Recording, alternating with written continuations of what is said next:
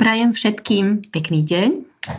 Vítajte pri sledovaní podcastu neziskovej organizácie Plamienok. Je pred nami tretí podcastový rozhovor v rámci nášho projektu Ako pomôcť nášmu priateľovi, priateľke, ktorá smúti. Chceme vám, aj našim poslucháčom, našim darcom, našej spoločnosti ponúkať to, čo nás deti a rodiny naučili a čo sa z kníh naučiť nedá. Radi by sme vám ponúkali inšpirácie do bežného života. Každý z nás sa stretne s priateľom, ktorý niekoho blízkeho strátil – a väčšina z nás má pochybnosti, čo v týchto chvíľach skutočne pomáha. Na našej webovej stránke, na podstránke Pomoc smútení, nájdete podstránku s rovnakým názvom, e, kde vám postupne priblížime podcastov peknou ilustráciou našej známej ilustrátorky Daniely Olejníkovej a krátkým inšpiratívnym textom 8 tém, ktoré naznačujú, čo je dôležité, keď sa rozhodneme kráčať s človekom, ktorý smúti. V minulých podcastoch sme sa venovali štyrom témam. Predvídaj, zostaň, počúvaj a chvíľa ticha. Dnes sa budeme venovať ďalším dvom témam. Spomínaj a buď sám sebou. Moje meno je Mária Jasenková a aj dnes sa budem rozprávať s mojim kolegom a priateľom, psychologom a psychoterapeutom, supervízorom Centra smutkovej terapie neziskovej organizácie Plamienok Ivanom Gomezom. Ivan, welcome in this podcast once more. Thank you. Welcome. Here we are again. Hello to all our listeners. Um, this time we are doing this podcast in a different way. You are in Spain and I'm in Slovakia, but it doesn't matter. The physical isolation doesn't necessarily bring the inner contact. So I'm happy to talk to you today and to share two of the two topics uh, from the project we are doing together how to help a grieving friend and today we are going to talk about remember and how to be genuine well by the way here in slovakia is quite cloudy today. Any memories came to you? Here uh, i we have lunch quite late in spain uh, and i still keep in the same habit. So at the time of coffee, a memory came to my mind, probably related because I'm not having coffee for a long time. Um, and I was walking in Arezzo, a city in Italy, um, trying to find a place to have coffee and asking someone in the street where I could have a good coffee. And I was surprised by the answer, uh, telling me to go to a shop which in appearance was not nice and was run by Chinese people, but they knew that they make very wonderful coffee and was absolutely fantastic. And uh, the memory came to my mind walking in the streets. It was uh, it started to rain. Entering in this place, a bit untidy and dirty, but with a very nice smell of coffee. So I wonder why this memory, and what's the mystery of memories that they come one and not another. It seems that they have their own life do they? Kind of. It's, it's it, in one sense, I think we are they are telling something about us, the way we relate to the world, the way we relate to ourselves and to friends and to other people, and we make relationships. But on the other hand, they come and go. And even if we try to force the process, they have a, a part of freedom um, flow than goes. I was thinking a bit more about this memory in Italy. And of course, then I realized that the, the Arezzo, the city, was the city of a friend of mine that died a few years ago, and I was accompanying him. He was Italian, he was from Arezzo, and I learned a lot from him because he was teaching me about art, about plants, about coffee, about life, life in general. Was very wise man, older than me, um, very clever and very special. So being here for a long time, uh, preparing courses and, and supporting people, I realized that I miss this relationship and, and, and learning from others which uh, at this moment in my life I don't have so much present. So the memory came as something I don't have, but something positive because it's the memory of the many things I learned and they are with me. For, for those who are listening us, I just would like to remind that we are doing this interview in the epidemic time, so spending a lot of time in our houses on our own. So maybe this time is quite special. We can listen to our memories and, and perceive them probably much more than uh, in times when we were more busy. At least this is my my experience. Do you share the same? Yes, I do. I, that's why, no, because uh, I didn't think of this friend for a long time, and suddenly came. The same happened last week with the Mother's Day, um, and probably it's happening also in when we are very busy in life. But the moment that we stop and we are in a place, they it's more difficult to escape, and they and they come with more clarity in myself. Mm-hmm. When I when a, a, memory that is joyful and that is quite lively and, and pleasant come to my mind, I enjoy. But um, when the memory is painful, that is um, somehow brings back the suffering that we that we lived some time ago, comes and comes, it could be very how to say annoying. It could be too much for us um, what you suggest to do in all this situation. And by the way, I know people they are most of the time talking about painful memories and they, they cannot like recollect or, or they cannot remember any joyful memory.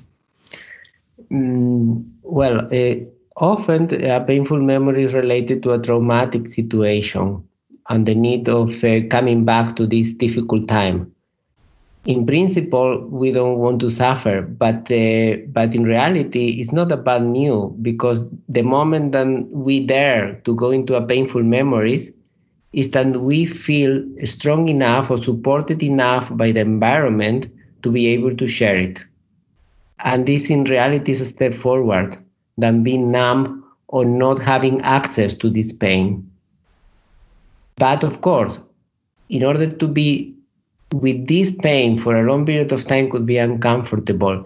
But the moment we are able to live it intensively and we go into the emotion with someone that can help us, our friend or someone that we feel support, this pain will is able is we are able to transform it into something else and then to feel better and not to be um, blocked by it in our life. Mm-hmm. Sometimes I think, and I also listen to some people, grieving people, they, they said to me, okay, but I don't want to transmit pain and suffering to other people. I don't I don't want to be a trouble. I don't want to why to share the memory with someone. It's painful and it's not comfortable. Yeah, it's understandable, no? Because it will depend on the image we want to give to the to to the others, um, and to receive help is um, for some people it's very difficult to ask for help, for others to give it. Um, but in reality, we think about and we we we are humble enough, we all may need help at one moment in our life and perhaps we can be a bother to some but perhaps there are someone who is also able to be there for us and to help. But does it really help? Mm, when i share something that happened to me in the past and it's painful maybe somebody someone close died uh, or some family member and i'm going to to, to talk about it uh, with my friend is it really going to help me it's, it's a mystery. It's like it's not like mathematics. Then you are going to do it, and absolutely hundred uh, percent, you will find the result. But um, it's proof that to have a witness, to have someone in front, help us to create these memories and to create the story, because not the same to talk to ourselves in silence, which is also needed, than to put things into, word, into words. The moment we need to explain to someone, to a relative, to a friend, to a therapist, we are creating a story and we are making sense or trying to make sense of what happened. And this trying, even if we don't find the sense, but this trying could be helpful. And most of the times they could be if we find the trust and the right person uh, to be with us. So, if I understand well, to trans- transform the painful memory to something positive is to be able to tell the same story from a different perspective. Like mm. you said uh, about your friend in Italy, when he died was probably very painful and you suffered, but uh, over the time you realize how much did you learn from him and um, what important things you you you you you still have in your life. So the story could have a different like um, different narrative, different way of perceiving. At least it happened in my life. I also lost uh, both my grandparents, and in that moment was very very painful. I couldn't even, I couldn't think. I couldn't um, to think what uh, treasure I can take from their lives um, to my life. I wasn't able, but thinking about it and telling to people, and with time, I'm able to to find these treasures and to connect with them more. Yes, as you said uh, at the beginning of having losing our grandparents or losing someone, our child or parents, um, the pain could be so strong that we are maybe just remembering the last days or remembering how the things we wanted to do and we couldn't, or just surviving, trying to have the energy to go through the day. And as the, we have more resources and more energy, the same memories may come, but different way of look at looking at them. Different, more is like the same. Could be the same memory, but the intensity and the way of living give different perspectives. Hmm? Let's imagine we have a friend that is grieving, that lost someone close, and we want to help him. Um, but um, and we know that to to share what happened, to share the memories, could be could bring inspiration for both. But somehow we don't know how to do it, or we are preoccupied. We don't feel well in this position. How would you suggest to prepare yourself before the visit, or what could help us? First, not to be over concerned about the result, not to be thinking that you, we have to do something right or wrong, but to go into an emotional experience, to be emotionally involved. And to prepare to do that, like it's in every situation in life that could be meaningful, no? If we are with a friend and we are having good time, we are emotionally involved in order to have good time if our friend is sad and it's crying, we need to be there emotionally involved. Otherwise, we'll be not related to the situation.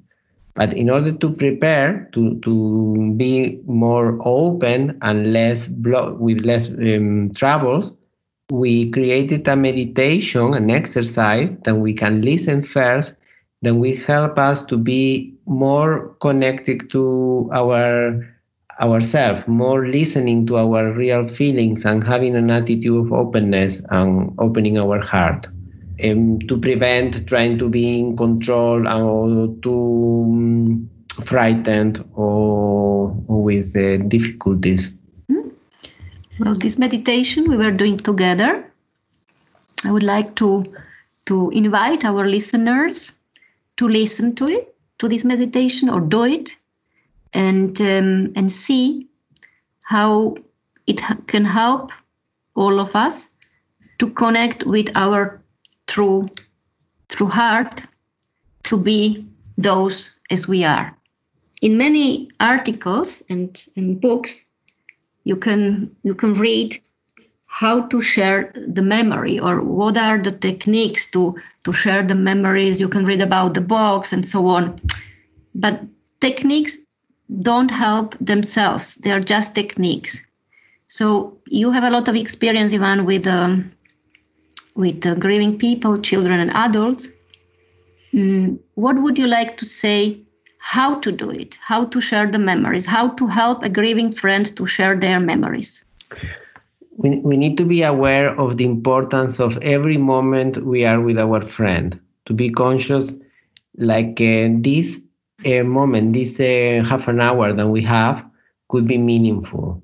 If we are fully present and if we are listening we remember what we listened in the previous podcast about listening to the other about being in silent about connecting with ourselves and generating a space that can create the memories to appear and the sharing of memories giving strength and importance to the moment here and now. We need to to give this importance and then things will happen will appear. Uh, as you said maybe a photo will be there or they will start remembering one important moment of the child and they will bring pictures.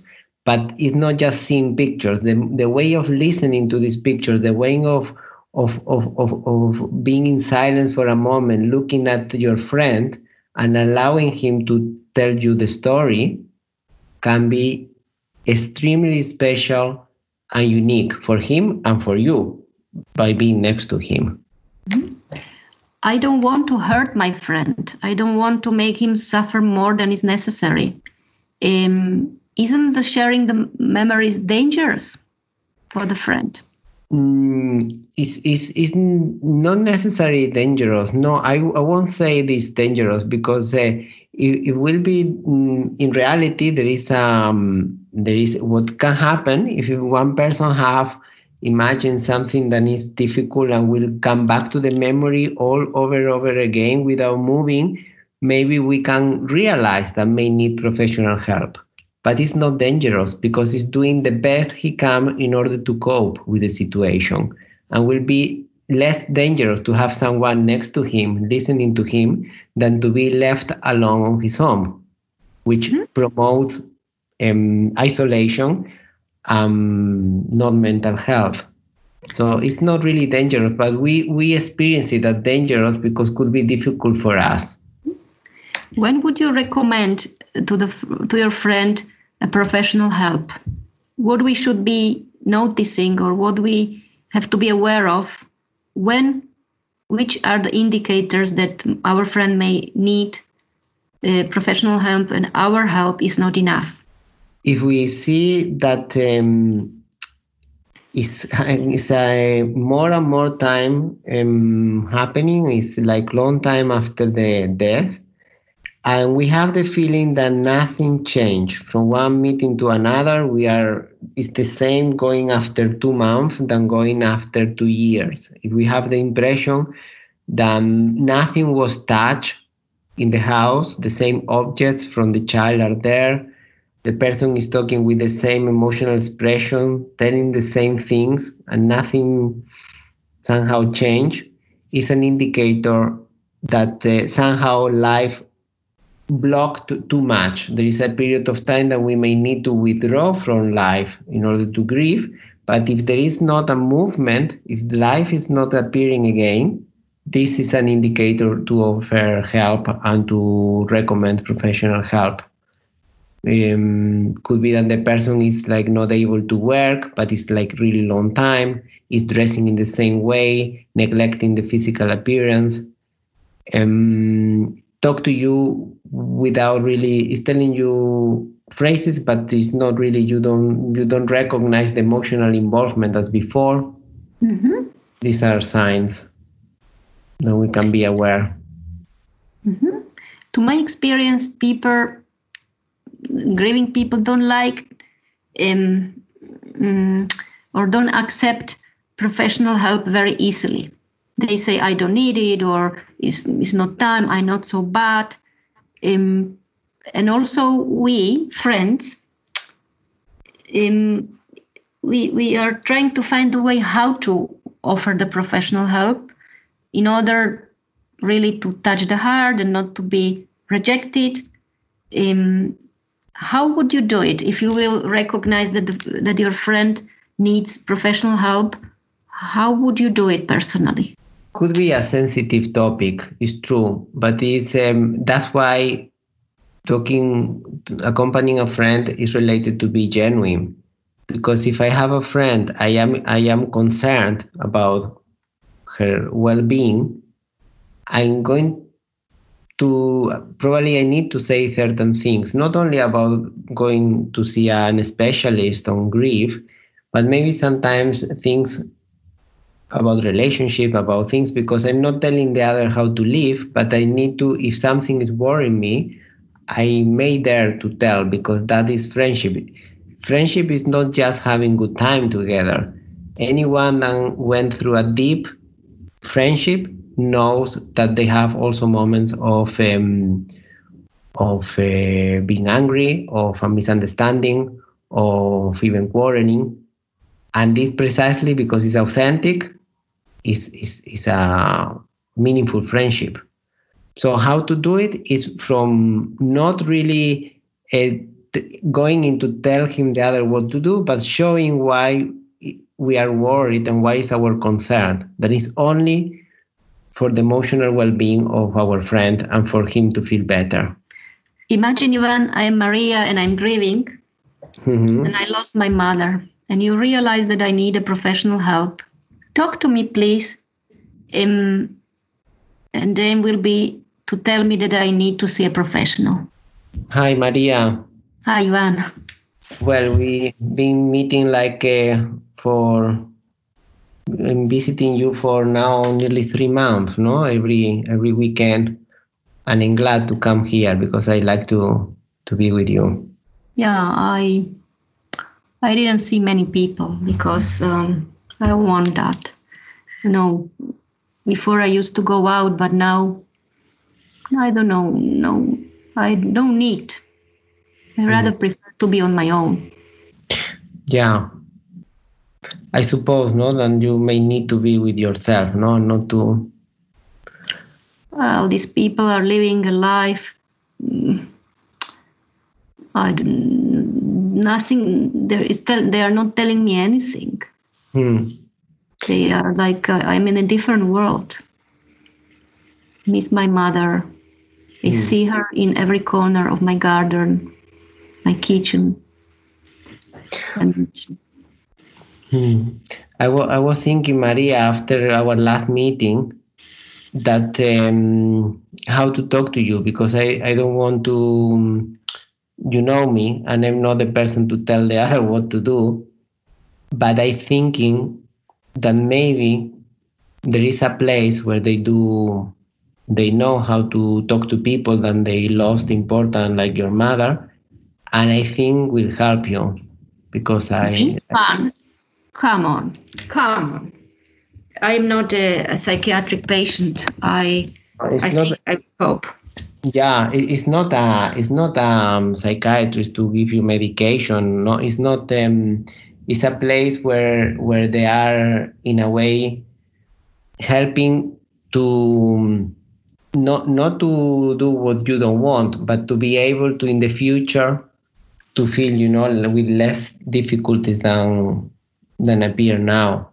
But it's your decision. But I think, uh, Maria, there are, there are certain things that to me is worrying. Not because you want to be at home, but uh, no being able to care about, you know, your body well, not to be having the house total mess. I mean, you are entitled to have it, but I think this center could help you if you want. Ivan, I have to help myself. Um, I always have to rely uh, rely on myself. In the past, also, I had difficult times.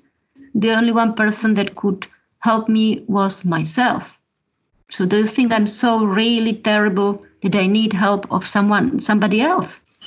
I think it won't change. Then you will keep helping yourself.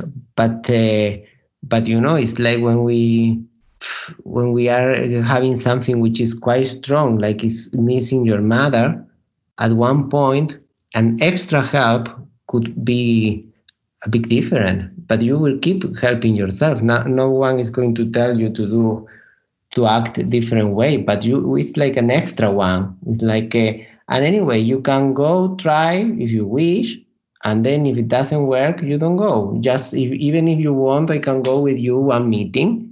I can go with you to see if you looks too strange or don't like it. We go. No, no, no. Um, any no hard feelings because you know we are we don't need to please anyone whatever will help you i'm here to Hmm. to be with you if you wish Well, okay we can see that it's not easy we can see that it's not easy but at least he will think about and after time we may come back maybe she's not ready to do that nothing happened but maybe already the idea of okay maybe I need, you know, something new in my life and I need some support. And if you need to come back later, maybe you can. mhm. thank you, Ivan. Thank you. Um, the other important factor, or how to say, that helps to our grieving friend is our is, is our capacity to be genuine. What does re, that, what does it really mean? To be genuine is um, also related to to listening what is happening to us, what we are experiencing, what we are feeling, what we are thinking at one particular time. I'm, I'm not pretending. It's not um, to be genuine. The opposite to be genuine will be acting just um, because with one purpose or lying to others or hiding, showing that you are very nice, but in reality you are angry and resent with resentment. This Mhm. lack of genuine. Imagine that I wanted, in reality, I was bothered to visit you as a friend, and, and what I wanted is to have the free Sunday and not to go there. But I'm pretending. The person probably will feel it and will, will not work because it's lack of genuine because it don't have it. It's better to say look i'm really need to have a free sunday. I may visit you next week. And then the relationship the friendship will not suffer. Um, let's imagine I want to be genuine, I want to be au- authentic, but I'm not. I know that, I feel that, but I want to change. What can I do? well that's first step to recognize that you are already changing because very few people will say i'm not authentic i am lying here there that's the first step to start changing because the moment we realize that there is something which is not ourselves when we are lying to ourselves then we have the possibility to change it because we see it so it's a major step. Then you have the choice. Then you have the choice to understand why. What is behind? What is, are your needs that maybe you are acting like anyone at any cost needs to love you? And then you need to understand what needs are missing there and how you can have them without the need of creating a person you are not and this is something that um, looks very strange and difficult, but it's possible because the same that we learn from outside and we take a book or subject and we get better, we learn the language. We can learn the way we function inside if we pay attention and we look inside. I would like to ask you at the end to read a short text that we received as a gift from one person and um, from Professor Bild. Um, and we, would like to offer this text to you, our listeners that are listening to us. Yes, be, before I read it, I it's related this text. I would like to sum it up the subject of um, being genuine and memories. If we realize mm, very important and meaningful memories that stay with us all life, we are genuine and honest at that time, most of the time. Imagine, for example, the delivery of a baby, where the experience is painful, but at the same time could be very joyful and happy one. So the imprint of this experience never goes. There are other experiences that we can have that if we are not ourselves, they are not genuine, we can remember out of guilt. But the intensity and the emotional uh, seed of this experience do not normally, unless it's very re- repeated over time, do not go inside that easily. And this task, this um, is part of a book written by John Stevens, a therapist uh, from United States, and he was talking about love, honesty, and trust hmm? to be ourselves. And he said, I know that many of my contacts are with others are superficial and dishonest. I also know the deep, solid satisfaction that comes with honest contact when two people are willing to be themselves fully. The important question is how. How can we come together out of separateness and loneliness? Honesty is a behavior and is something I can choose or not choose. And when I choose to be really honest and say what I experience and what I feel, I'm showing that I can be trusted. In order to do this, I have to first be honest with myself and get in touch with my experiences and take responsibility for it. When I am honestly myself and you respond warmly and with caring, then love exists. If I calculate, I put on a funny behavior in order to please you, you may laugh my behavior, but you cannot laugh me because I have hidden my real existence behind this artificial behavior.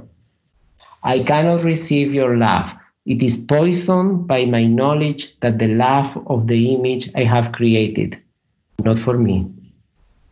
When I am honestly myself and you respond to me as I am in that moment, I can receive this fully and know the satisfaction of being really related to you. This honest relating is not always joyful and pleasant. It is sometimes sad, sometimes angry, but it is always solid and real and bitterly alive. Thank you. Thank you, Ivan, very much.